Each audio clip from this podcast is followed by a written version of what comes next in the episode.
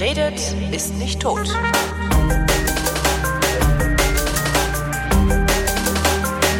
Neulich sagte ich noch, dass ich nicht verstehe, was da gerade in der Ukraine im Allgemeinen und auf der Krim im Besonderen passiert. Aber das muss ja nicht so bleiben. Ein wenig Licht in mein Dunkel bringen kann vielleicht Denis Trubitskoy. Der ist 20 Jahre alt, ukrainischer Staatsbürger, ethnischer Russe, lebt in Sevastopol, das ist auf der Krim und ist Journalist. Hallo Dennis. Uh, hallo Holger, ich muss sagen, dass ich nicht mehr 20, sondern von 21 Jahre geworden bin. Eigentlich habe hab ich heute Geburtstag. Oh! Deswegen, ja, diese, dieses kleine Korrektur mache ich ganz gerne. Alles hallo. Gute zum Geburtstag. Ähm, hast, ja, du eine, hast du eine Amazon-Wunschliste, wo die Leute dir Geschenke klicken können? Ja, noch nicht. Noch nicht, okay. Ähm, Dennis, was ist da los in der Ukraine? Vielleicht fangen wir bei der Ukraine an oder fangen wir auf der Krim an? Wo fangen wir am besten an? Äh, ich glaube, wir fangen mit der Ukraine an. Okay. Ähm, äh, gerade deswegen, weil äh, die Lage, die jetzt in der Ukraine entstanden ist, das ist vielleicht die größte geopolitische Krise seit dem Zweiten Weltkrieg insgesamt auf der Welt. Also das hat, äh, das alles hat äh, nicht nur mit der Ukraine zu tun, äh, aber natürlich, ja, es passiert hier bei uns und das ist natürlich ja relativ schwierig, äh, vor allem ja für die Leute, die hier, hier wohnen, wie ich zum Beispiel.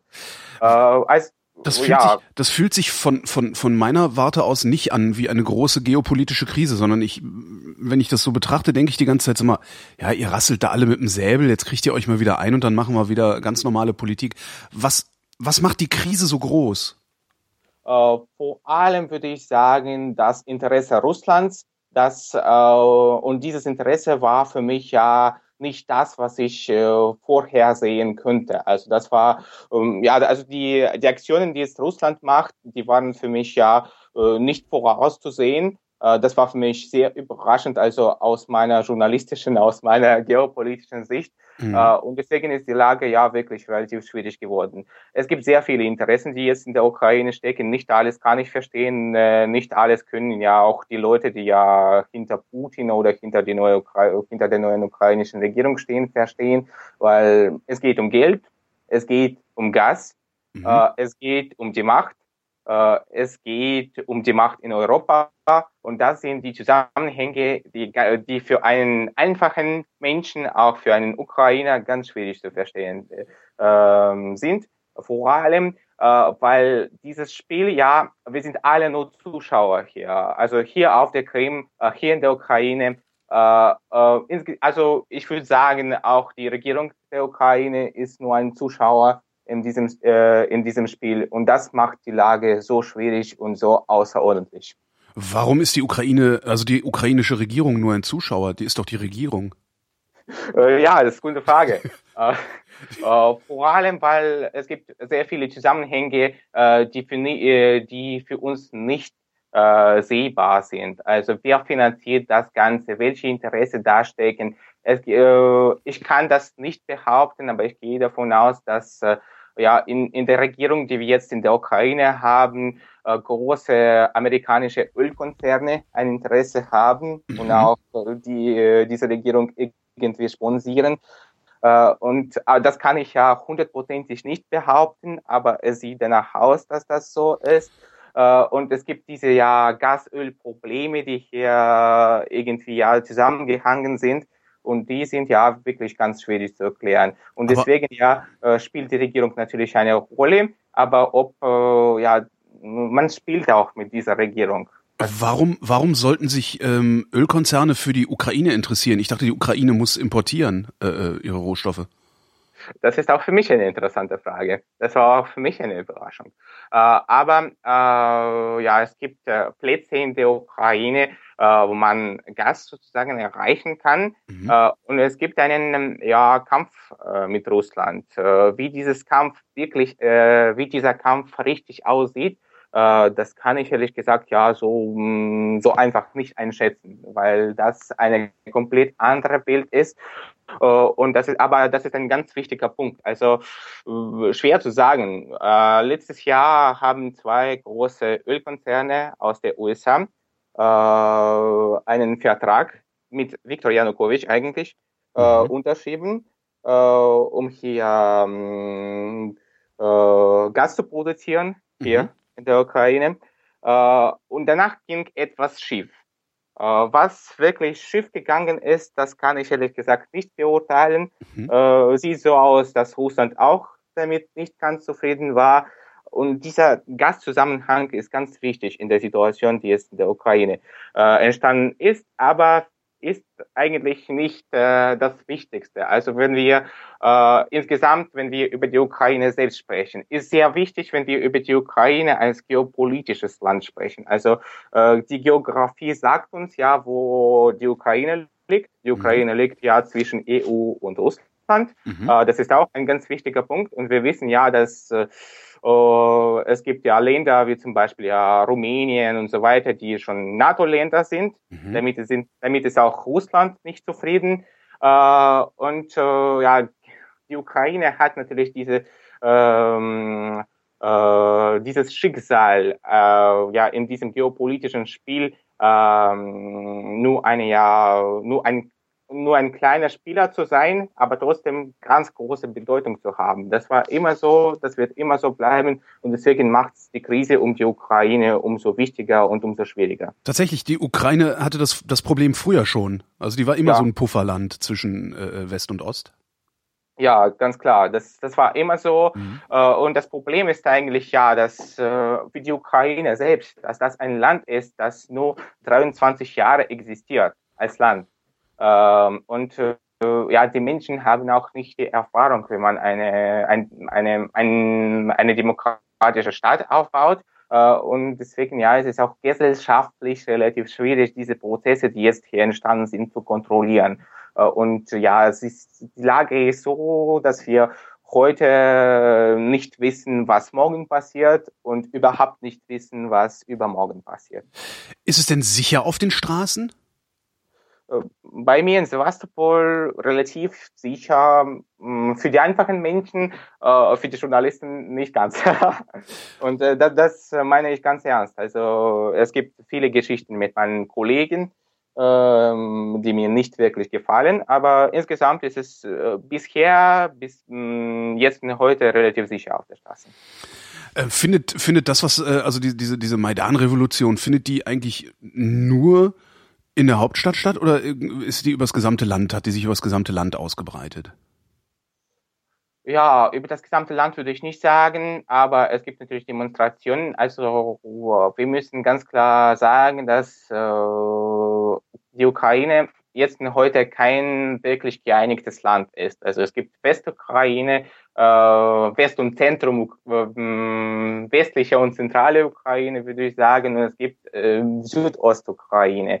Und das sind, ähm, das ist ein Problem, das eigentlich äh, ja geschichtlich erklärbar ist, weil das immer so war seit dem 16., 17. Jahrhundert, dass ein Teil der Ukraine, ja, ich vereinfache das sehr, damit ja, natürlich, die, äh, damit, ja die, damit die Zuhörer das ja besser verstehen. Aber das war so, das war immer so, dass ein Teil der Ukraine äh, in Polen war und ein anderes Teil der Ukraine in Russland war. Ja. Und das ist schon seit äh, ja seit 16., seit 17. Jahrhundert so.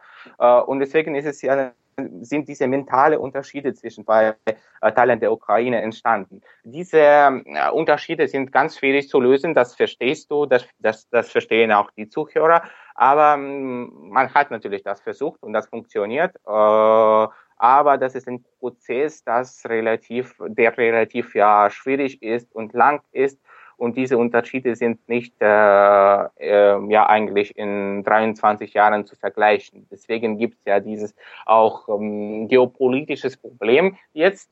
Äh, das ist auch ein Kernpunkt. Äh, deswegen ist es äh, viel einfacher, die Situation insgesamt zu stabilisieren.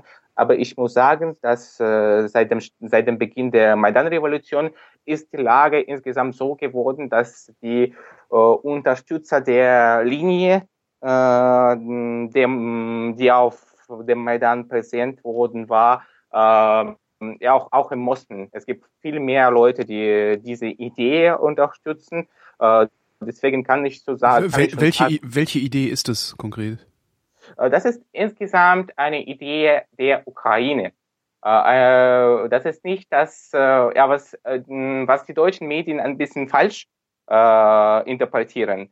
Äh, das ist die Tatsache, dass die Ukrainer, die auf dem Maidan gekommen sind, für die EU sind. Ja. Das ist nicht, äh, nicht die richtige Interpretation. Deswegen äh, hier mm, müssen wir ein bisschen ja in der Geschichte der Maidan-Revolution eingehen. Also mhm. äh, die, äh, die Maidan-Revolution hat am 21. Äh, November begonnen und das war wirklich ein Protest gegen die Entscheidung der Regierung, äh, die Verhandlungen zum EU-Abkommen, zum EU-Assoziierungsabkommen auf Eis zu legen. Mhm. Äh, das hat ja sieben, acht Tage gedauert.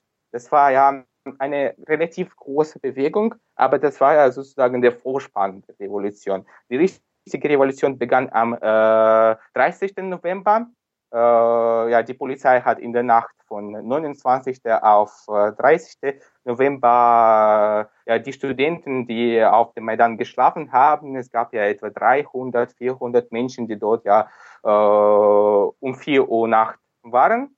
Äh, die Polizei hat, hm, hat diese Leute gestürmt mhm. und äh, am 30. November kamen etwa 600.000, 700.000 Menschen auf die Straßen in Kiew.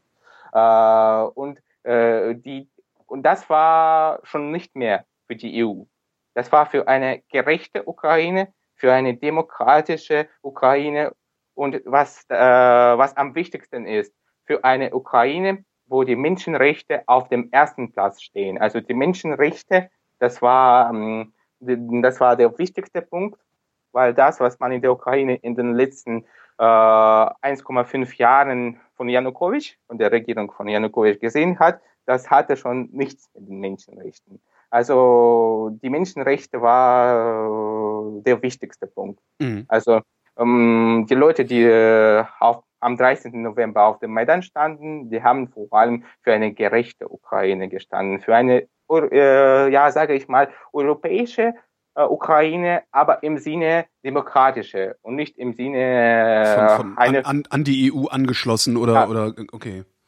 Ja, also das war wichtig. Also das war nicht äh, nicht für die EU und gegen Russland, sondern für die Ukraine, mhm. sage ich. Was ist was ist aus dieser aus dieser Revolution geworden bisher? Ha, gute Frage. Danke. Siehst du auch äh, selbst? Ja, also das diese demokratischen Prozesse, die jetzt äh, in der Ukraine entstanden sind, die sind natürlich ganz schwierig zu kontrollieren, weil ähm, die Lage ist natürlich äußerst ernst. Äh, äh, und es wäre vielleicht möglich, äh, die Lage ja irgendwie äh, ruhig zu lösen, wenn es Russland nicht gäbe. aber ähm, ja, äh, was ist geworden? Ähm, es ist eine Situation geworden, die noch schwieriger ist als vor der Revolution. Äh, das ist natürlich schade, weil äh, ähm, was ist der Grund, dass es so geworden ist? Mhm. Vor allem die Fehler von Janukowitsch selbst. Äh, er hat wirklich wahnsinnige politische Fehler gemacht, die für mich ganz schwierig zu erklären sind. Also es gibt Dinge, die aus meiner Sicht einfach dumm aussehen, das hat die Situation so verschlechtert, dass äh, ja, die Ruhe nicht eingekehrt worden ist. Mhm. Äh, und äh, Russland hat das genutzt. Äh, wozu, weiß ich ehrlich gesagt nicht. Also ich weiß wirklich, wirklich nicht, warum Russland das geplant hat, weil das mit meinem äh, geopolitischen Sicht sozusagen nichts zu tun hat. Also kann das äh, nicht ganz erklären. Deswegen ist die Lage jetzt so destabilisiert. Äh, also die Regierung, äh, die neue Regierung Was? hat natürlich nicht die ganze Macht, nicht die, nicht der ganze Kraft, äh, um die Situation in, in den eigenen Händen zu haben. Und das hat man von außen genutzt. Was hätte Janukowitsch denn besser machen können? Ja, also der Grundfehler war natürlich äh, die Nacht von 29. auf 30. November, weil äh, ja, das war so, dass diese Welle der Euromaidan-Revolution keine Revolution war, es eigentlich einfach Demonstrationen, Demonstrationen und Demonstrationen. Das war mhm. alles ganz friedlich. Äh, und das war, die Welle ist fast schon zum Ende gegangen. Wozu dieser Sturm? Also er hätte ruhig ein paar Tage warten können, dann war, dann wäre es zu Ende gegangen und nichts nichts mehr. Und das sage ich ganz ernst. Also das war der erste Fehler, äh, der größte Fehler, den Janukowitsch vielleicht je gemacht hat. Dass er nervös äh, geworden ist sozusagen. Ja, äh, mhm. äh, es, aber es ist nur der erste Fehler äh, in der Reihe der Fehler, die Janukowitsch gemacht hat, weil die zweite Protestwelle äh, war auch fast bis zum Ende, äh, Mitte Januar. Äh, aber ja, es war so, dass ja, das war keine Gefahr wirklich für das Regime Janukowitsch mehr. Äh, und in dieser Zeit hat man für die, für die sogenannten Gesetze vom 16. Januar gestimmt.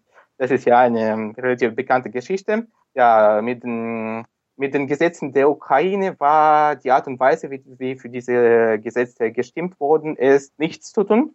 Und auch die Gesetze selbst waren ja so, ja, das war, da waren ja ähm, zum Beispiel irgendwelche Demonstrationen verboten. Mhm. Auch ja, ähm, für die journalistische Lüge könnte man ja schon im Knast kommen, mhm. was ja in der Ukraine ja so ist, dass man fast alles als Lüge interpretieren kann in unseren Gerichten und so weiter. Und das hat die, äh, das hat die erneute Welle des Protestes äh, aufgefordert. Äh, also er hat immer äh, die Entscheidungen getroffen, die nicht wirklich klug waren. Also er hat, es, es sieht wirklich so aus, als ob er im Ernst äh, immer das so machen wollte, um die Situation noch mehr zu eskalieren. Äh, und ja, warum, die, warum könnte er ein Interesse daran gehabt haben, die Situation zu eskalieren?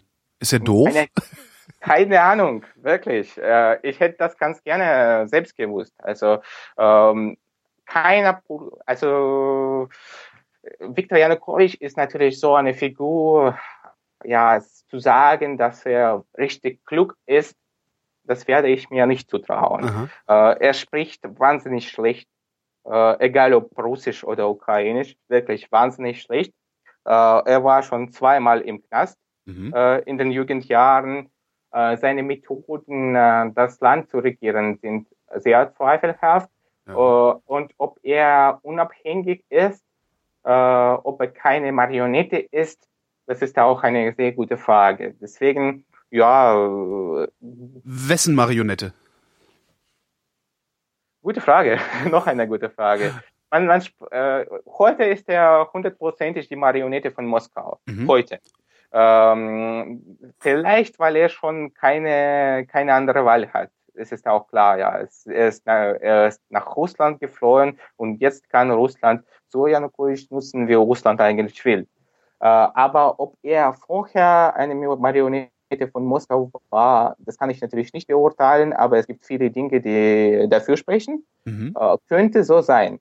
Aber er hat in seinen Außenpolitik ja in den letzten drei Jahren auch mit diesem äh, EU-Assoziierungsabkommen Gili Beugelt äh, und äh, weißt du was, äh, für die Ukraine ist es ja mit diesem geopolitischen, ähm, äh, ja, dass man zwischen EU und Russland liegt, äh, das war äh, wichtig, eine Entscheidung zu treffen. Entweder gehen wir ja in die EU-Richtung oder gehen wir in die in der Russland-Richtung sozusagen oder sind wir ja sozusagen unabhängig und neutral. Mhm. Äh, und äh, Janukowitsch hat zwischen in diesen drei, vier Jahren äh, mit der EU und mit Russland, Kili Beugelt, keine richtige Entscheidung getroffen. Hat er, hat darauf gewartet, wer ihm das bessere Angebot macht? Würde ich so sagen. Ah ja. Würde ich sagen. das ist ein bisschen dämlich, so als Staatschef, naja. Ja, aber Janukowitsch ist natürlich, ja, man, man kritisiert oft, in, in Deutschland kritisiert man oft die Politiker, mhm. aber eure Politiker sind gut ausgebildet und machen solche Dummheiten nicht. Äh, es gibt kein, kaum einer Politiker in Deutschland, der so schlecht ausgebildet ist als Janukowitsch.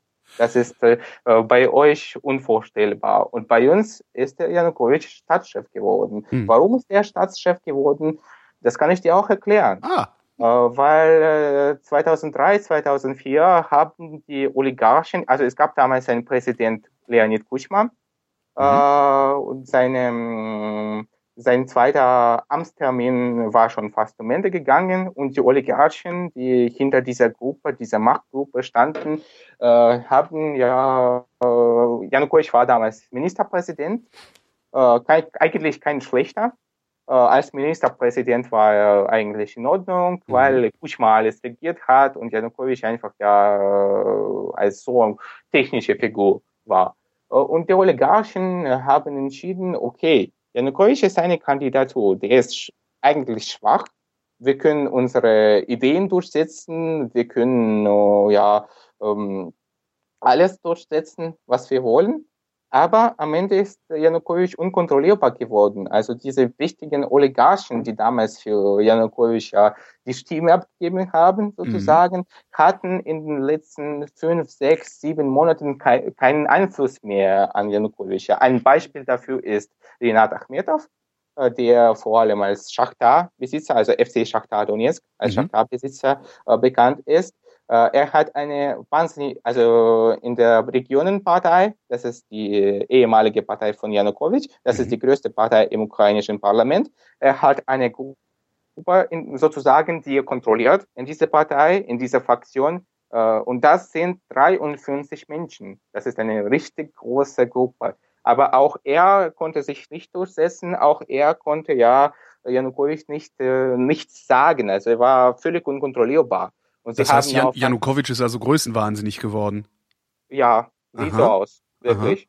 Äh, und ja, sie haben ja selbst diese, diese Entscheidung 2004 getroffen, auf Janukowitsch zu setzen. Und jetzt haben sie alle Probleme damit. Groß, große Probleme, die größten Probleme, die man ja vielleicht sich vorstellen kann.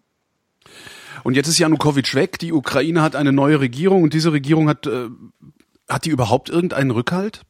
Das Militär, die Polizei, die Bevölkerung? Äh, die Oligarchen? Das, was wichtig ist, ja, dass also diese Maidan-Revolution war nicht für die Politiker.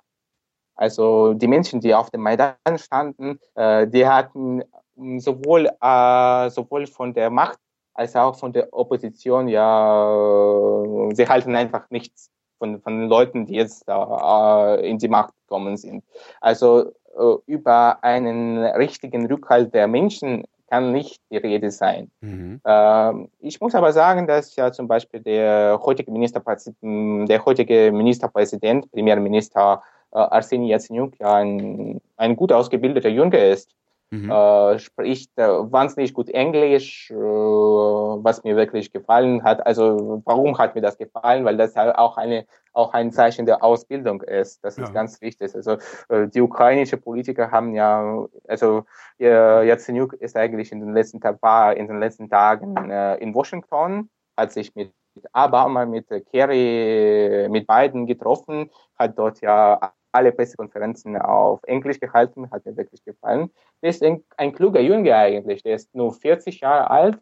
Ähm, man sagt, er ist ein, ein bisschen ja zu wenig charismatisch sozusagen. Ähm, aber trotzdem, ja, in wirtschaftlichen Fragen ist er gut, hat auch Autorität, also als äh, äh, Wirtschaftsexpert sozusagen. Aber insgesamt, die Regierung äh, lässt viele Fragen äh, offen äh, und richtige Unterstützung hat die ähm, nicht immer. Also ich meine in den Strukturen, äh, in, in allen Organen. Deswegen ist es jetzt natürlich wahnsinnig schwierig. Vor allem, ja, die Probleme sind äh, vor allem im Osten da, wo der Einfluss dieser Regierung ja schwacher ist als mhm. im Westen. Also im Westen gibt es äh, tatsächlich keine, keine Probleme, aber im Osten ist die Situation ja, sagen wir mal, relativ schwierig. So, ähm, jetzt habt ihr diese Übergangsregierung und eigentlich hätte ja jetzt, ne, eigentlich hätte ja jetzt alles irgendwie nett werden können. Wir hätten halt jetzt Wahlen gemacht und äh, dann wäre irgendwie was passiert. Und stattdessen hat sich aber aus irgendeinem Grund die Krim destabilisiert. Was ja. ist da passiert?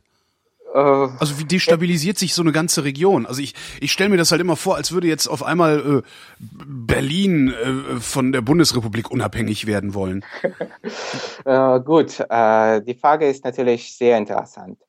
Ähm, vor allem möchte ich natürlich die theoretisch, äh, das, der theoretische Teil dieser Situation ja ein bisschen ansprechen, weil ähm, ja, ich komme selbst aus Sevastopol, ich mhm. komme aus der Krim, bin hier geboren schon in der Ukraine. Äh, und ähm, die Strategie, äh, die Russland auf der Krim immer hatte, das war, äh, wenn wir, ähm, falls wir die Schwarzmeerflotte in der Ukraine haben, greifen wir die Ukraine nicht an. Das ist eine interessante Strategie. Ich erkläre das mal. Ja, ich, weil, ich habe mich nämlich nicht verstanden. Also ähm, es gibt äh, zwischen äh, Russland und der Ukraine gibt's äh, viele Verträge natürlich, mhm. aber der wichtigste Vertrag ist der sogenannte Große Vertrag, der 1997 unterschrieben worden ist. Äh, und dieser Vertrag äh, ist untrennbar mit dem Vertrag der Basierung der Schwarzmeerflotte, der auch 1997 äh, ja, äh, unterschrieben worden ist. Das heißt, das ist äh, der, der, Russe, der wichtigste russische Schwarzmeerhafen äh, liegt auf der Krim. Ja, das stimmt. Okay. Und warum ist das so wichtig? Also, wenn, wenn die Schwarzmeerflotte nicht mehr in Krim da ist, in der Krim da ist, dann ist der große Vertrag ja äh, annulliert. Mhm. Also da kann Russland mit der Ukraine alles machen, äh, was es will. Und das ist ganz wichtig. Das hat Russland in eine äh, in eine unglaublich angenehme geopolitische Lage in der Ukraine gebracht, äh, in die Lage, die tatsächlich ausschließt, dass äh, Ukraine, dass die Ukraine zum Beispiel ein Mitglied, ein Mitglied der NATO wird. Mhm. Das ist, also zum, es gab vorher in der Ukraine einen Präsidenten namens Viktor Yushchenko nach der Orangenen Revolution. Mhm. Äh, er war, so sagen wir mal, pro-westlich. Äh, er hat immer für, für NATO geplaudert. Das war eine der wichtigsten Ideen, Ideen seiner, seiner Politik. Aber er hatte nichts dafür gemacht und er konnte nichts machen, weil es gibt diese Verträge zwischen Ukraine und Russland und das hat ja mm, die Russland, das hat Russland in so eine Position gebracht, egal welche Regierung in Kiew sitzt, äh, hat äh, Russland praktisch in den geopolitischen Fragen äh, die Ukraine unter Kontrolle. Für die ja. Ukraine war diese Basierung aber auch wichtig, weil das ein Zeichen war, dass Russland nicht angreift. Das, äh, ich glaube, das ist für dich auch verständlich. Also wenn absolut, war, na klar, so, ist, äh, klar. So, ein, so ein Stabilisierungsfaktor sozusagen. Ja. Äh, und die Frage ist, warum Russland sich entschieden hat, diese geopolitische Lage, die völlig angenehm war, zu ändern. Das ist eine Frage, auf die ich ehrlich gesagt eine eindeutige Antwort nicht geben kann. Das ist eine sehr, sehr äh, wahnsinnig interess interessante Frage. Hast du, Und hast du anstatt einer Antwort vielleicht eine Verschwörungstheorie? Ja, wir haben natürlich das viel diskutiert, auch mit den Leuten, die an der Schwarzmeerflotte arbeiten. Das ist normal. Ja, es, ich habe viele Freunde, die dort entweder dort arbeiten oder die Kinder sind derjenigen, die dort arbeiten. Äh, wir haben wirklich keine, sagen wir mal, eindeutige Antwort wofür. Äh, also äh, es gibt, kann man erstmal ist natürlich die Krim eine spezielle Region, ist nur 1954 ukrainisch geworden mhm. in der Zeit in der Sowjetunion, ist mehr mehrheitlich von den Russen bewohnt ich bin auch, äh, ja, wie du schon angesprochen hast, ich bin auch ethnischer Russe. Äh, und äh, ja, es kann, kann, man natürlich sagen, ja, dass Russland die Krim äh, zurück will, weil hm, ja einfach das russische Land sozusagen. Äh, aber das ist natürlich eine Erklärung, eine, kind, eine Kindergartenerklärung, sage ich mal, weil äh, ja ja, solche Leute, ich bin, ich bin fast davon überzeugt, dass solche Leute wie Putin so über die, über die wichtigen geopolitischen Fragen einfach nicht denken. Äh, und ähm, die Frage ist. Aber, aber worüber, also, was bedenkt Putin denn dann? Ich weiß es nicht ganz. Also, aber nicht äh, Geopolitik. Ist das, ist das zu groß für ihn? Äh, weißt du was? Ja, natürlich, die Schwarzmeerflotte basiert in Sevastopol. Äh, aber äh, die Krim ist wahnsinnig von der Ukraine abhängig. Ich meine, Elektrizität, Wasser und so weiter, das alles kommt aus der Ukraine. Mhm. Äh, also das, ähm, es gibt ähm, ja also die Entscheidung 1954 Krim an der Ukraine ja sozusagen zu schenken. Das war keine, ähm, das war eine vor allem wirtschaftliche Entscheidung. Mhm. und jetzt wird die Krim einer der dotiertesten Regionen in Ukraine, also bringt eigentlich kein Geld und man muss äh, viel für die Krim Geld abgeben. Äh, der wird für Russland wahnsinnig teuer sein und bringt eigentlich fast nichts. Also es gibt äh, vor allem, es gibt ja der, der, den Einfluss auf die Krim hat, äh, hat Russland äh, nicht verloren. Also ja, und über den äh, Verlust der Einfluss mit der Schwarzmeerflotte in Sevastopol kann man äh, kann überhaupt keine Rede sein. Mhm. Und man hatte faktisch die Krim gehabt, faktisch, obwohl es in der Ukraine war. Man hatte die Krim unter Kontrolle. Mhm. Und man, man hat dafür fast nichts gezahlt äh, im Vergleich. Äh, ja, wenn natürlich wird die Krim wahnsinnig teurer, wenn er zu Russland anschließt. Also jetzt muss Russland nur für die Schwarzmeerflotte zahlen. Das ist auch nicht die ganz große Zahl. Äh, deswegen ist das ist diese diese Strategie äh, für mich nicht ähm, nicht wirklich ganz verständlich. Und das ist äh, es ist eine eine Seite eine Seite der Frage die andere Seite der Frage, ich habe über den großen Vertrag gesprochen. Mhm. Äh, es gibt noch einen ganz wichtigen Vertrag, das ist der Budapester Memorandum 1994, äh, 1994 äh, unterschrieben. Mhm. Äh, ja, das heißt, dass äh, die, ich, ich weiß nicht ganz, wie es auf äh, ah ja also die Ukraine hat äh, die Atomwaffen abgegeben, mhm. äh, damit die, damit Russland, Großbritannien und die USA der Ukraine die äh, Sicherheit sozusagen schenken. Äh, um, um zu Verständnis beizutragen, 1994 äh, die Ukraine ist äh, das, dritt, das Land mit dem drittgrößten Atompotenzial äh, auf der Welt. Mhm. Das ist ein, ein sehr wichtiger Vertrag in, im Völkerrecht insgesamt. Und jetzt bricht äh, Russland den großen Vertrag und äh, den Budapester Memorandum.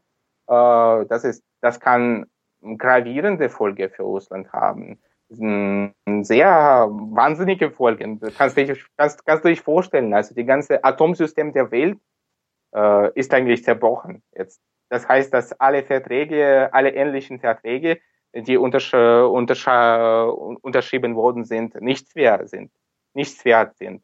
Und das, äh, das ist für Russland, ja, also äh, wozu er das macht, schwer zu sagen. Also ich glaube, es gibt entweder einen genialen Plan oder ist er wahnsinnig geworden.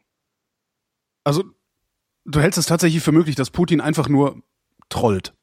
Dass der einfach nur auf die Kacke hauen will, ohne irgendwie ein mittel- oder längerfristiges politisches Ziel zu verfolgen.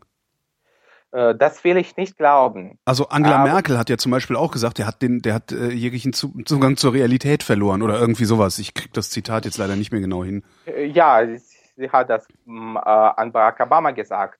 Ja. Äh, weißt du was? Ich habe auch das Gefühl, dass er, mh, mm, ja, ich kann äh, ja, erstmal äh, kann ich dir sagen, was ich persönlich denke für die mhm. Situation insgesamt. Ich glaube, dass die Ukraine-Strategie wurde in Moskau Anfang Januar äh, gestartet. Es gab eine Strategie, die, dam die damals äh, in, in ja, etwa zwischen 10. und 20. Januar entstanden worden ist.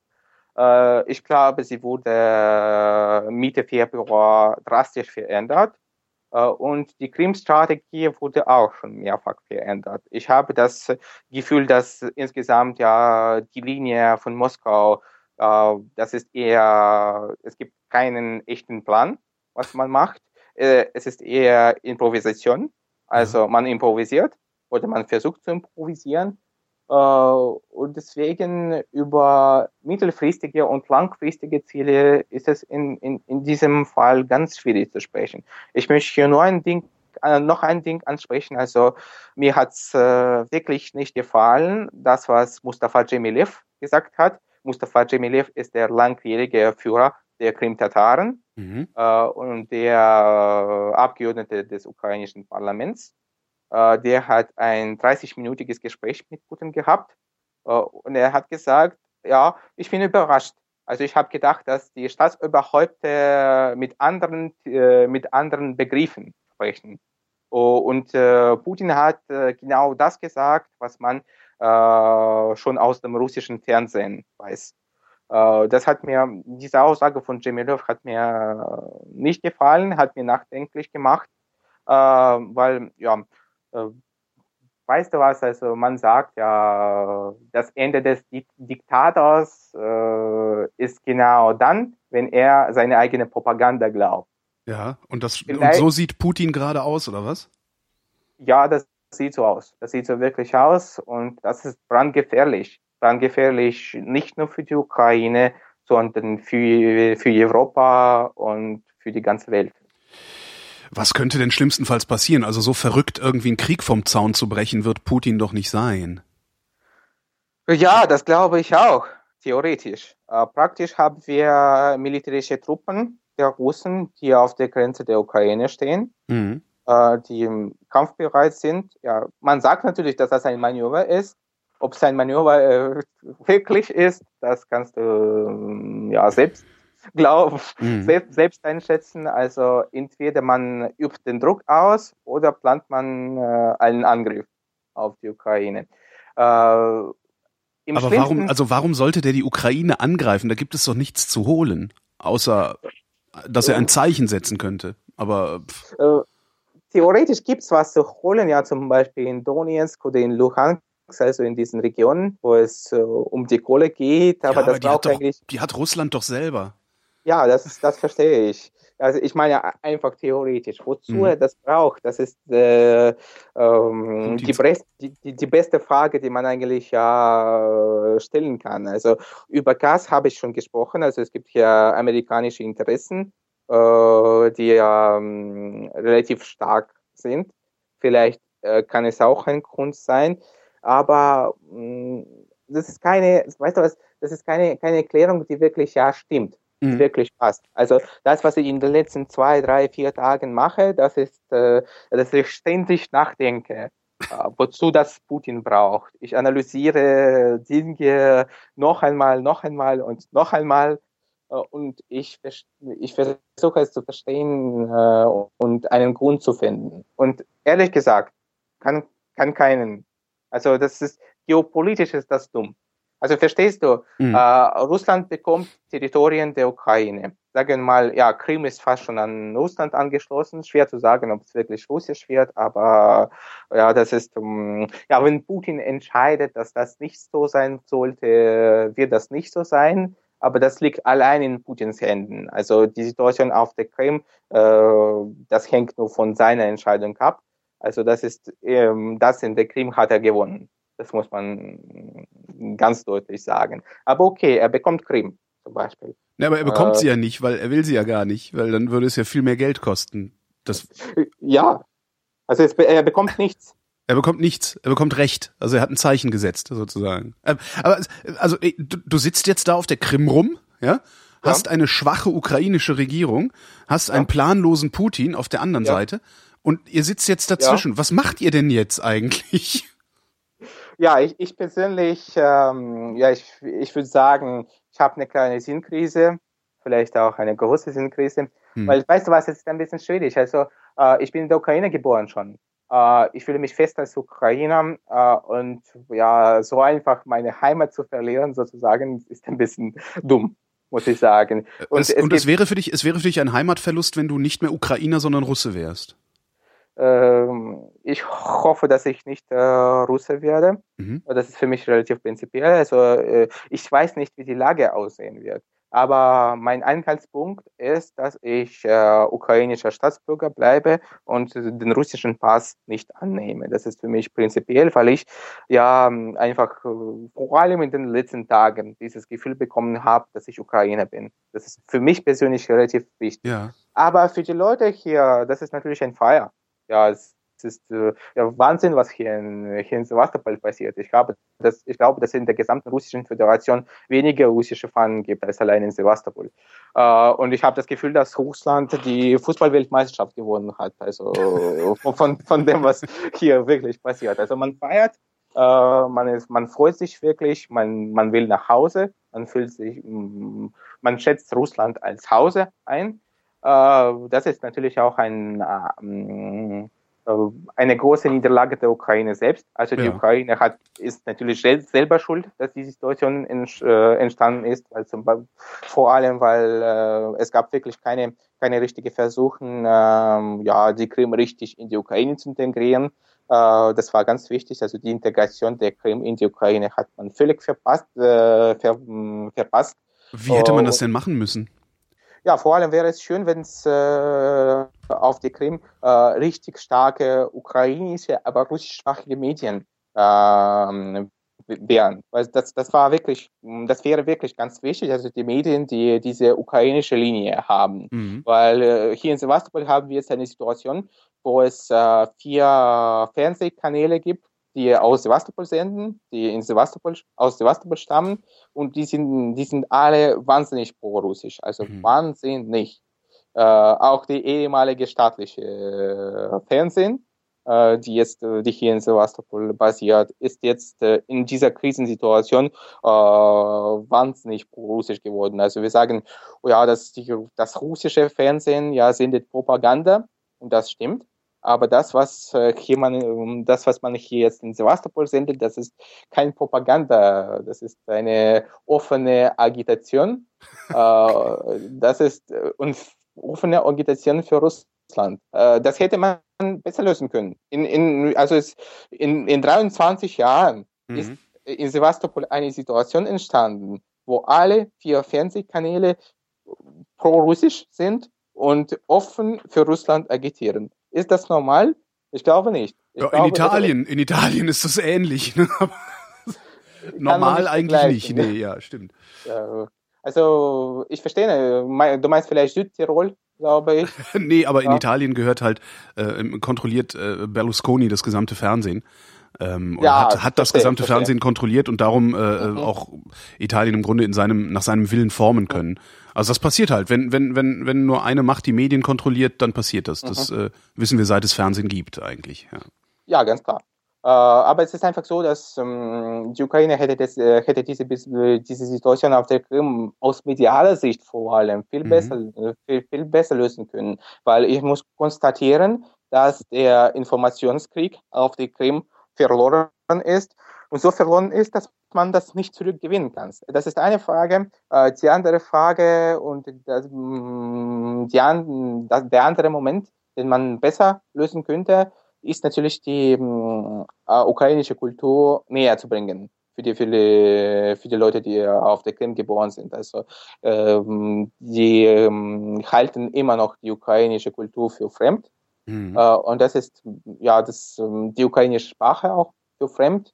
Ähm, man hat eigentlich einfach nicht versucht, ja, das so zu leisten, das so zu meistern, dass äh, man diese ukrainische Kultur äh, richtig in die russische Kultur der Krim integriert. Mhm. Äh, warum hat man das nicht gemacht? Äh, warum, warum hat das nicht geklappt? Weil man das einfach nicht gemacht hat. Also es gab kein Konzept, es gab keine Idee, keine Linie. Und deswegen muss jetzt die Ukraine das Lehrgeld für diese Fehler zahlen. Ihr werdet jetzt eine Volksabstimmung machen? Dabei wird ja, morgen. Morgen, dabei wird äh, was rauskommen? 70 Prozent für Russland. Und damit das, ist, damit geht die Krim dann automatisch an Russland oder was wird dann passieren? Eigentlich nicht. Äh, also äh, die, das Krimper Parlament hat eine Resolution, eine Resolution für Unabhängigkeit erklärt. Das heißt, dass wenn man am 6. Äh, Februar, am 6. März äh, für Russland stimmt, das heißt, dass, Krim, dass die Krim automatisch eine unabhängige Stadt wird mhm. äh, und den Antrag für den Anschluss an Russland angibt. Äh, ja, was, was bedeutet das? Bedeutet das, dass äh, Krim an die russische Föderation wirklich anschließt? Ich glaube ja. Also das ist äh, keine, mm, also ich, ich habe einfach diese Signale bekommen, mhm. äh, aber mh, mm, ja, es ist auch schwierig einzuschätzen, weil wie ich, äh, vor allem, weil, wie ich schon dir gesagt habe, äh, ich sehe keine klare Linie und keinen richtigen Plan. Also Putin, ja, macht irgendwelche Dinge, äh, aber er, mm, er lässt den Rückweg offen für sich. Immer. Das mhm. ist auch ein Rück, das, ich glaube, dass man nicht so direkt anschließt. Das ist auch ja ein Versuch, ja, für, für irgendwelche außerordentliche Situationen einen Rückweg zu haben. Mhm. Aber ähm, ja, ähm, wenn wir theoretisch ansprechen, wenn wir theoretisch die Situation ansprechen, dann äh, hat die Staatsduma am äh, 21. März eine Abstimmung. Äh, es gibt ein Gesetz dort, der äh, den Beitritt der Regionen der anderen Städten vereinfacht. Äh, und, das könnte, also der, Anschluss, an Russland könnte am 21. März folgen, theoretisch. Und was machen dann so Leute wie du, die sich weigern, Russe zu werden, sondern Ukrainer bleiben wollen? Verlässt du dann deine Heimat? Weiß ich nicht. Also ich habe ähm, in den letzten sechs Jahren als ukrainischer Journalist gearbeitet. Mein Arbeitssitz ist in Kiew, mhm. obwohl ich noch äh, in Sevastopol wohne. Äh, ich habe hier natürlich meine Familie. Äh, ich habe auch vor, meine Uni zu beenden. Aber ja, es ist natürlich so, ich habe so geplant, dass ich im Januar, im nächsten Januar, im Januar 2015 mhm. auswandere, ähm, weil ich einfach nicht mehr hier zu tun habe, obwohl es meine Heimat ist. Äh, vielleicht kann es schneller passieren, aber ja, ich fürchte natürlich das, was äh, nach dem Referendum passiert. Schwer zu sagen. Also kann, es gibt vielleicht einen Krieg, Hoffentlich nicht. Ich hoffe das wirklich sehr, sehr, sehr, sehr, sehr. Aber es kann einen Krieg geben. Das Zwischen wem? Nicht. Zwischen der Ukraine und Russland? Nein. Warum denkst du das so? Da, Russland ist viel zu groß und viel zu stark, äh, um, um also das äh, also die, die Ukraine ist, äh, weiß selber, dass sie zu schwach ist, um gegen Russland auch nur irgendetwas zu gewinnen. Und ich kann ja, ich nicht, und ich glaube, Russland ist sich seiner Größe und seiner Stärke so sehr bewusst, dass sie ganz genau wissen, dass es, äh, dass die, die würden ihr Gesicht auf die nächsten hundert Jahre verlieren, wenn sie die Krim überfallen, äh, wenn sie, wenn sie die Ukraine überfallen würden. Das ja. ist ungefähr so wie, das, das, ja, das, das ist wie, wie, wie, weiß ich nicht, wenn eine Rockerbande äh, einen, einen, einen Minderjährigen verprügelt. Sowas. Ah das, ich finde die Vorstellung total absurd, ehrlich gesagt. Äh, äh, Holger, weißt du, woher das Problem liegt? Das Problem ist, dass ich wahnsinnig überrascht worden war, dass man überhaupt äh, diese Annexion der Krim versucht hat. Mhm. Das habe ich immer ausgeschlossen. Völlig, weil ich einfach die Strategie der Russland, äh, äh die Strategie von Russland gegenüber der Ukraine äh, ja wusste ich wusste das einfach, ja, dieses Ding, das ich dir erklärt hat, habe, ja, mit dem, mit den Verträgen und mhm. so weiter. Vor, von den, von Menschen aus der Schwarzmeerflotte, die ich sehr gut kenne und denen ich vertraue und die diese Strategie auch ja erarbeitet haben. Äh, und die, die alle waren überrascht. Und ich war wahnsinnig überrascht. Und jetzt kann ich nicht mehr ausschließen. Weil die Krim war, die Krim-Situation, die Krim-Lage war für mich schon ein Nonsens. Ja. Äh, und jetzt, wenn 150.000 150 der russischen Soldaten an der Grenze der Ukraine stehen mhm. und jetzt, wenn in Donetsk, in Kharkiv ja russische Provokationen gestern, vorgestern gab und auch ja für das Wochenende sind die in Cherson, in Donetsk, ja auch in Kharkiv, in Odessa geplant äh, und das äh, und in der Lage, wo Russland ein Mandat der äh, Föderationsrat hat, für Putin äh, die Armeekräfte in der Ukraine einzusetzen, mhm. für, um die russischsprachige Bevölkerung zu, zu schützen. Äh, man kann behaupten, dass man diese Provokationen versucht, äh, um äh, ja, einen Grund an Russland zu geben, äh, die Armeekräfte in der Ukraine einzusetzen und das so aussehen zu lassen, dass man die russischsprachige Bevölkerung und die russische Bevölkerung in der Ukraine schützen mit, der Armeekräfte will. Mhm. Kann ich nicht ausschließen. Also das, was man jetzt, äh, das, was man vorgestern in Donetsk und gestern in Kharkiv gesehen hat, äh, das sah schlimm aus. Das war eine richtige pro-russische Provokation. Das hat das russische Fernsehen aber so interpretiert, dass das ja die für Peaceful Russian Demonstrators, mhm. sagen wir mal, ja, attackiert worden sind von den ukrainischen Nationalisten, was natürlich völlig, völliger Quatsch ist. Ähm, es ist ein Indiz. Äh, anderes Indiz ist auch das, was äh, mit den Medien in Russland passiert. Genau in den letzten Tagen. Also genau in den letzten Tagen hat man ja ähm, es gab eine Nachrichtenseite, Lenta.ru. Das war die größte Nachrichtenseite äh, in, der, in Russland, mhm. die meistgelesene. Die war unabhängig.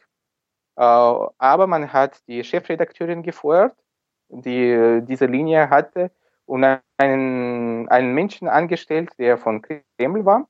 Äh, danach hat man vier Internetseiten blockiert darunter auch zwei unabhängige Nachrichtenseiten und analytischen Seiten, also journalistische Seiten und auch die Seiten von Gary Kasparov, das mhm. ist der frühere Schachweltmeister und der heutige Politiker, äh, und der Live-Journal von äh, Alexei Nawalny, das ist der führende russische Oppositionspolitiker.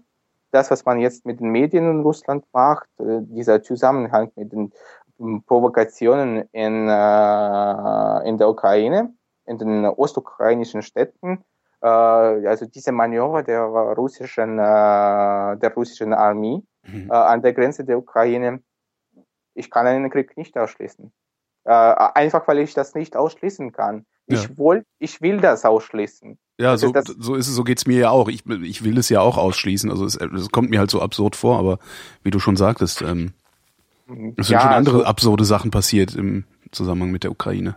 Hm. Das ist, äh, das, äh, weißt du was, also es gibt, wenn es eine klare Linie gegeben hätte, wenn man wusste, was Russland machen will, also eine, eine gesamte Linie, ich meine nicht, dass ja. wir den Plan äh, wissen müssen, aber einfach diese Linie, dann hätte ich vielleicht auch gewusst, was ich machen soll.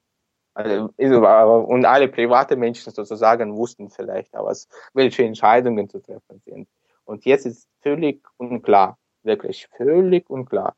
Äh, was, was mich besorgt, sind auch ja, dass die mh, mm, in, in Privatgesprächen sozusagen, die die Journalisten kriegen, mhm. äh, mit, mit den russischen Soldaten. Also es ist schwierig natürlich, aber trotzdem ein oder andere spricht, vielleicht nicht von der Kamera, vor der Kamera, aber sonst. Äh, und ja, die sagen, dass ja äh, nach dem Referendum kann was auch in der Ukraine passieren, also in, der Ostukraine. Und das, das macht mich wirklich Sorgen. Also, dass die Krim ähm, verloren ist, eigentlich, das ist äh, die Tatsache, die man, die ich nicht akzeptieren will, aber die ich akzeptieren muss, mhm. weil das einfach ähm, so ist, äh, wie es ist. Und das Wichtigste ist jetzt, dass man ja nicht diese Grenze übergeht und nicht in die, nicht äh, in die, die Ukraine angreift. Das wäre Katastrophe. Das könnte katastrophale Folgen nicht nur für die Ukraine, nicht nur für Russland, sondern für die ganze Welt haben. Ja. Das könnte richtig einen äh, dritten Weltkrieg provozieren, theoretisch. theoretisch wo, wo wäre das Schlachtfeld? Die, die Ukraine, Osteuropa? Ich glaube die Ukraine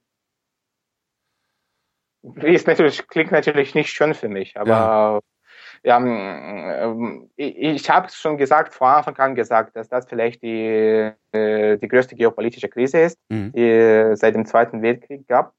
Äh, du kannst es auch ganz gut verstehen, wenn du, wenn du einfach äh, ja siehst, ja, wie zum Beispiel ja Merkel oder Obama und so weiter reagieren, mhm. wie sie nervös sind, wie sie richtig nervös sind in den letzten Tagen. Also das alles ja Syrien, äh, Ägypten und so weiter, das sind natürlich Dinge, die, die wichtig sind, aber die für ja also die Ukraine ist eine ganz andere Nummer. Ja. Es ist ein europäisches Land, ein ganz wichtiges geopolitisches Land und wenn es hier, in, wenn es so etwas, also es gibt, äh, es ist ein, äh, äh, ehrlich gesagt unvorstellbar. Es gibt eine militärische Intervention mhm. in, im Zentrum Europas.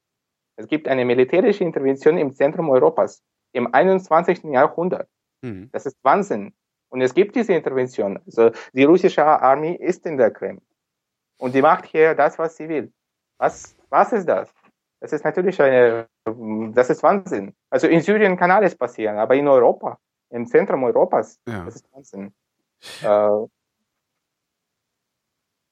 ein anderer wichtiger Punkt ist, äh, warum ich die Politik ja hier, diese Linie von Putin nicht ganz verstehe.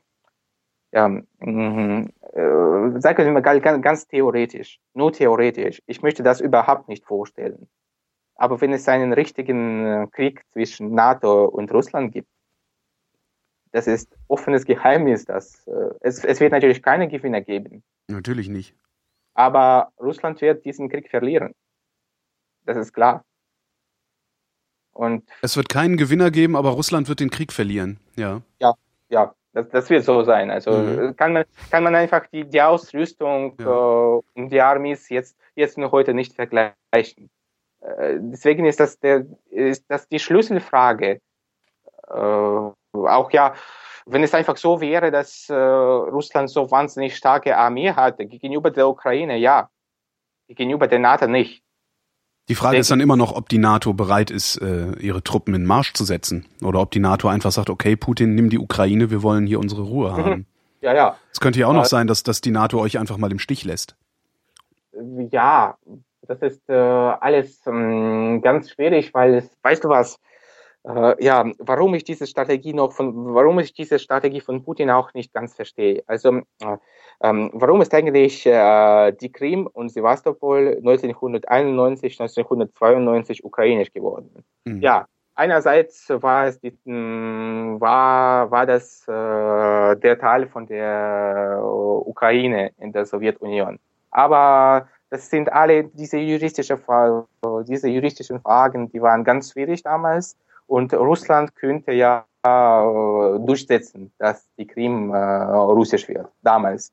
91, 92, 93 in dieser Zeit. Und diese Frage wurde mehrmals, ja, ähm, wurde mehrmals befordert sozusagen in der Staatsduma, also im russischen Parlament. Und die russische Führung damals unter Jelzin hat das, hat alle Fragen niedergelegt äh, weil ähm, es gab damals äh, eine, mm, eine, ein Integrationsprojekt namens SNG. Also das heißt, äh, weiß nicht ganz, wie es auf Deutsch heißt, äh, aber äh, ja, die Union der unabhängigen Staaten, so etwas. Mhm. Ja, zwischen den, den ehemaligen Staaten, die, also die, in die der GUS war das, ne? Ja, ja. Okay. Mhm. Ja, und äh, das war ein, damals war das ein großer Integrationsprojekt, der war eigentlich für die Ukraine gebildet. Man wollte ein, ja, eine Antwort auf die, äh, auf diese europäische Gemeinschaft geben, sozusagen. Äh, und das war ein Projekt, das für die Ukraine gegründet worden ist. Mhm. deswegen hat man diese Frage mit der Krim, mit Sevastopol niedergespielt damit die ukrainische Führung äh, die Loyalität an Russland hat und an diesem Projekt. Äh, nach 20 Jahren haben wir ein anderes Integrationsprojekt, das ganz ähnlich mit, äh, mit, äh, mit der SNG ist. Das ist äh, die Zollunion.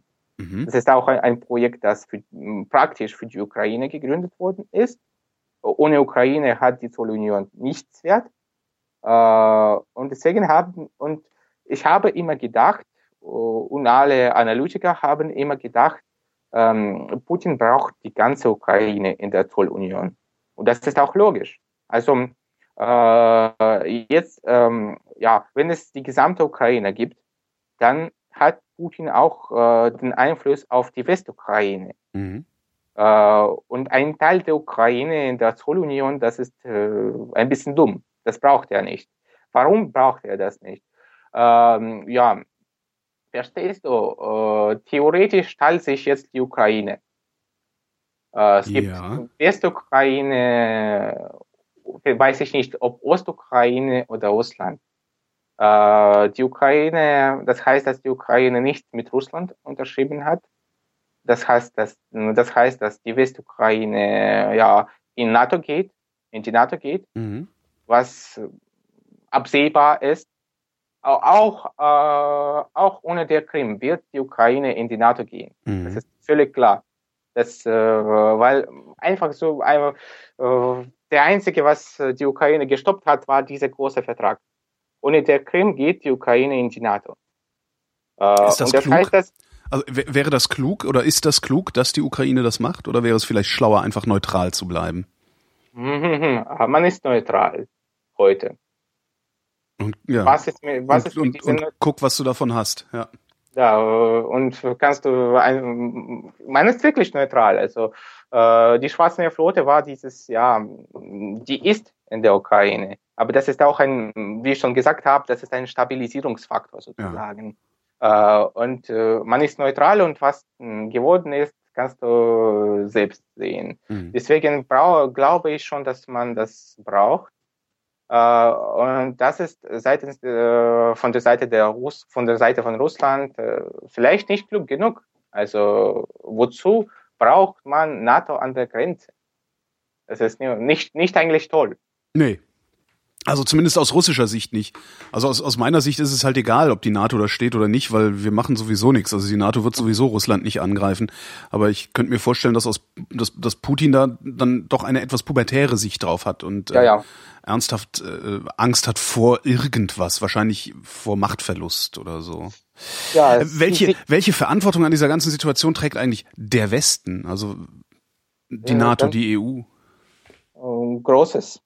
Äh, das ist wirklich so, dass äh, man nicht, äh, man gegenüber der Ukraine nicht immer ja, weißt du was, ich habe sehr viel über die, ähm, über die Europa nachgedacht, hm. auch mit den Kollegen aus Deutschland, aus Österreich. Ähm, ich, ich finde natürlich die, das Programm der Ostpartnerschaft, die EU, äh, irgendwie falsch, weil ja, ich glaube, dass die Europa nur dann die 21. Jahrhundert überstehen kann, wenn die wirklich gemeinsam ist. Ja. Äh, deswegen müsste man sich entweder stärker einzusetzen oder gar nichts zu machen oder mhm. gar nichts zu machen, würde ich so sagen, wirklich. Weil ähm, die, die, Europa hat die Ukraine in diesem in diese EU-Sache äh, ja vertieft sozusagen und was dabei rausgekommen ist, wissen wir. Also entweder äh, eine ernste Alternative entweder etwas wirklich Ernstes und das Assoziierungsabkommen ist natürlich nicht der Fall. Also wahnsinnig viele Länder haben ein, Assoziierungsabkommen mit der mhm. EU. Äh, auch Türkei, glaube ich. Wo ist die Türkei? Ist die Türkei in der EU, glaube ich nicht. Äh, und ähm, wäre gut, wenn es entweder ernster wäre oder gar nichts wäre. Äh, und die Europa hat so gehandelt, wie sie es immer macht. Also, sage ich mal, ganz mild, äh, ohne, ohne richtige Entscheidungen zu treffen. Ja, ja das können wir gut. Mhm. Ja, das, das kann auch die deutsche Regierung sehr gut unter, und, unter Frau Merkel. Äh, aber mm, ja, ich, ich finde, dass ein, einige Entscheidungen, einige richtige Entscheidungen gegenüber der Ukraine, äh, ja, das wäre gut. Also mhm. man hätte man eine eindeutige Entscheidung getroffen. Aber da ist hier auch die, das, hier liegt auch ein Problem der Ukraine, dass in der Ukraine eine Entscheidung nicht getroffen worden ist. Die Ukraine mh, hm, hat sich nicht entschieden, welchen Weg sie geht. Also das ist vor allem die Entscheidung der Ukraine. Und eine Entscheidung gibt es eigentlich nicht. Und das ist ein Problem, ein großes Problem. Deswegen äh, wäre es natürlich klasse, wenn, wenn die EU eine richtige Strategie eine planhafte Strategie gegenüber der Ukraine hatte. Gehabt, hat, gehabt hätte, oder? Jetzt ist es wahrscheinlich fast zu spät. Zu spät, ja. wirklich. Also, ähm, und du siehst eigentlich, was raus geworden ist. Also, wenn man liebäugelt sozusagen mit einem Abkommen und so weiter. Also, weißt du was, äh, die Europa hat so, mit, mh, mm, die Europa hat meiner Meinung nach mit diesem Assoziierungsabkommen äh, viele, ähm, mh, mm, ja, also insgesamt in der Handlung einen Fehler gemacht, weil ich glaube, die EU hat gedacht, weißt du was, also es gibt einen Janukowitsch, der ist ein schlechter Führer. Mhm. Äh, wir, können, wir, wir können mit dem aus der Seite der Macht sprechen. Also wir können unsere, äh, unsere Vorschläge machen. Der akzeptiert das, der unterschreibt das, weil er dann, weil er dann als schwacher Politiker 2015 wiedergewählt wird. Mhm. Äh, und das ist eine, das ist für uns, für Europa sozusagen, äh, eine ganz gute Position. Äh, deswegen können wir unsere Macht ausspielen gegenüber Janukowitsch, weil er unbedingt das unterschreiben wird, weil er erneut gewählt worden ist. Also ich glaube, man hat diese Situation gar nicht richtig eingeschätzt. Ja. Das war der Grundfehler. Also mit Janukowitsch ist ja sozusagen ein sehr interessante Persönlichkeit, sagen wir mal. Äh, und ja, das ist natürlich eine Tragödie für die Ukraine, dass er 2010 gewählt worden ist. Äh, ich weiß aber nicht, also, ob es mit Timoschenko besser wäre. Weiß gar nicht. Aber trotzdem, Janukowitsch ist natürlich eine nationale Tragödie der Ukraine, mhm. muss man ganz ehrlich sagen. Äh, und äh, ja, der Westen hat sich vielleicht äh, darüber gar nicht nachgedacht. Also man hat gedacht, sie ist äh, ein, äh, ein Präsident, der demokratisch gewählt worden ist, der Legitimation hat, sozusagen. Mhm. Äh, wir können unsere Macht ausspielen. Äh, wir machen das so, wie, wie, wie, wie wir will. Und man hat die Ukraine äh, so verspielt. Also, äh, weißt du was, äh, Mitte November könnte man gar nicht vorstellen, dass so etwas in der Ukraine möglich ist. Gar nicht. Also ich bin, äh, weißt du was, ich bin, mh, mm, ich bin ja kurz vor der äh, Start der Maidan-Revolution am 16. oder am 17. November aus Kiew abgereist. Äh, und das war so, so wahnsinnig friedlich. Das mhm. war so, so toll. Also ich hatte eine kleine Dienstreise zum Spiel äh, Ukraine-Frankreich. Mhm. Die Ukraine hat mit 2 zu 0 gewonnen, gewonnen. Das war ein wirklich wahnsinniges Spiel. Äh, ich habe, und ich habe dieses, diese Einheit der Ukraine gesehen, hat mich sehr gefreut. Äh, und als ich nach Hause zurückgekehrt bin, dann begann ja diese, diese große Schlacht mhm. in wenigen Tagen. Das war nicht vorauszusehen diese, diese ganze, sag ich mal ganz ehrlich, Scheiße, die danach passiert ist. Äh, äh, das hat auch, mm, das hat auch, mm, damit hat auch die Europa nicht gerechnet. Ich glaube, dass damit auch Russland nicht gerechnet hat.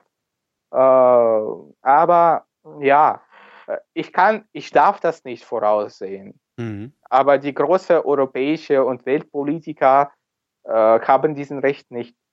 Die, die müssen diese Situation einkalkulieren. Natürlich übertreibe ich ein bisschen, weil für mich Ukraine mein Land ist. Ja.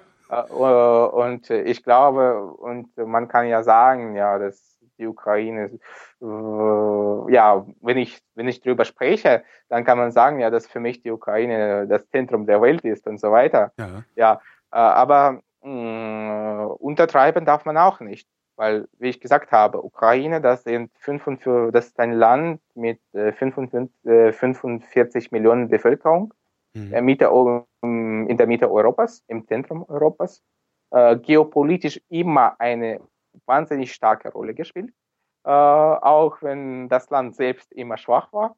Äh, deswegen ist es auch für Deutschland, auch für die Leute in Deutschland viel wichtiger, als sie eigentlich denken. Vor allem auch, weil die Ukraine ja nah an Deutschland ist. Das ist äh, eigentlich nur Polen, die, die, uns, die uns trennt. Ja. Deswegen. Ähm, welche, du, du beobachtest ja wahrscheinlich auch die deutschen Medien ein wenig. Äh, ja. Welches deutsche Medium berichtet am besten? Also so, dass ich mich auch weiterhin gut auf dem Laufenden halten kann. ähm, ähm, die ganzen deutschen Medien haben natürlich ein großes Problem der Vereinfachung. Also äh, seit, dem, seit dem Beginn der Maidan-Revolution ähm, gab es Dinge, die mir ähm, nicht ganz gefallen haben, vor allem die Rolle von Klitschko zum mhm. Beispiel. Also die, man hat ihn als Opposition, als richtigen Oppositionsführer gestellt, was für mich ganz, äh, ganz normal ist, weil ich weiß, welchen Stellenwert Klitschko in, äh, in, in Deutschland hat. Mhm. Aber war, hat man auch verpasst, ja, dass äh, die Idee der, der Volksrevolution zu zeigen, weil das, weil die Opposition hat damals wirklich keine Rolle gespielt. Das war wichtig und das hat man nicht wieder, wieder gespiegelt. Welches deutschen Medium? Ja, okay, ich, äh, was ich persönlich, äh, was ich persönlich zur Ukraine aus Deutschland lese, das ist äh, erstmal äh, Spiegel Online. Mhm. Äh, Gibt es relativ gute, relativ äh, interessante Kommentare. Äh, ja, äh, auch Süddeutsche Zeitung mhm. ist nicht schlecht. Äh, und ich würde insgesamt ja, vielleicht wirst du dich wundern, aber ARD, also das erste, würde ich auch äh, empfehlen, weil mhm. Äh, ich die Arbeit der Kollegin Ina Ruck, das ist die äh, Leiterin der Hauptstadtstudio in Moskau, mhm. der, der unglaublich hochschätzen. Also sie macht eine richtig gute Arbeit. Äh, ihre Redaktion arbeitet in, in, in diesem Zusammenhang sehr gut. Also, und auch vielleicht die Welt. Also das sind vier deutsche Medien, die ich ja empfehlen, empfohlen hätte sozusagen. Also das Thema ist eigentlich unerschöpflich, ja. weil das ein sehr, sehr schwieriges geopolitisches Thema ist und ein ganz wichtiges. Aber ähm, ich hoffe natürlich sehr, dass ähm, es sich irgendwie beruhigt, weil ich habe natürlich Angst äh, von das, was äh, nach dem Referendum passieren kann. Ich weiß ehrlich gesagt gar nicht, ob ich morgen wählen gehe oder nicht. Mhm. Das ist eine gute Frage. Weiß, ehrlich, äh, weiß ich ehrlich gesagt nicht, weil ich das Gefühl habe, dass äh, das Ergebnis schon feststeht. Äh, ich rechne mit äh, über 70 Prozent für Russland. Denkst du, dass die Wahl, dass die Wahl sauber ablaufen wird? Nein. Auch nicht. Also, also, weißt du was? Ich glaube, es ist äh, praktisch und auch theoretisch unmöglich, äh, in neun oder in zehn Tagen eine demokratische und faire Volksabstimmung äh, zu organisieren. Mhm. Das finde ich wirklich unmöglich. Deswegen äh, ist für mich diese Wahl natürlich eine Farce. Äh, das ist sehr ähm, schade eigentlich, äh, vor allem weil ich davon überzeugt bin, dass auch dass eine demokratische Abstimmung äh, einen Ergebnis gebracht hätte, das auch ja äh, das also das das wäre auch ein Ergebnis für Russland. Äh, nicht mit äh, 72 oder 73 Prozent, wie ich glaube, hm. aber mit 60 glaube ich. Man könnte das fair machen. Man könnte das einfach fair machen. Ja. deswegen, das ist, äh, und jetzt habe ich das Gefühl, dass ja das Ergebnis feststeht. Ich habe fest das Gefühl. Deswegen, ja, weiß gar nicht, ob ich äh, wählen gehe oder nicht, weil ja, das ist vor allem dieses, dieses Referendum ist nicht legitim. Äh, sowohl, äh, sowohl ukrainisch-rechtlich sozusagen als auch völkerrechtlich. Äh, ja, eine unlegitime, einen unlegitimen Referendum zu boykottieren, das ist eine normale Idee, glaube ich. Aber dann also, werden es auf jeden Fall 70 Prozent, wenn du nicht hingehst. Ne? Ja, also ich weiß nicht, ob es ihn gibt. Also ich glaube, ich entscheide morgen nach Bauchgefühl. Mhm. Äh, um, ja, es gibt natürlich ja, man will jede Möglichkeit nutzen, äh, die äh, Situation irgendwie zu, ja, sagen wir mal, äh, zu ändern. Mm, aber ich weiß natürlich, wie das ausgeht. Deswegen schwer zu sagen, ob ich das mache. Wir werden sehen und im Zweifelsfall wieder miteinander sprechen. Dennis, ich danke dir. Ja, ich danke dir auch, Holger. Danke für dein Interesse für die Ukraine.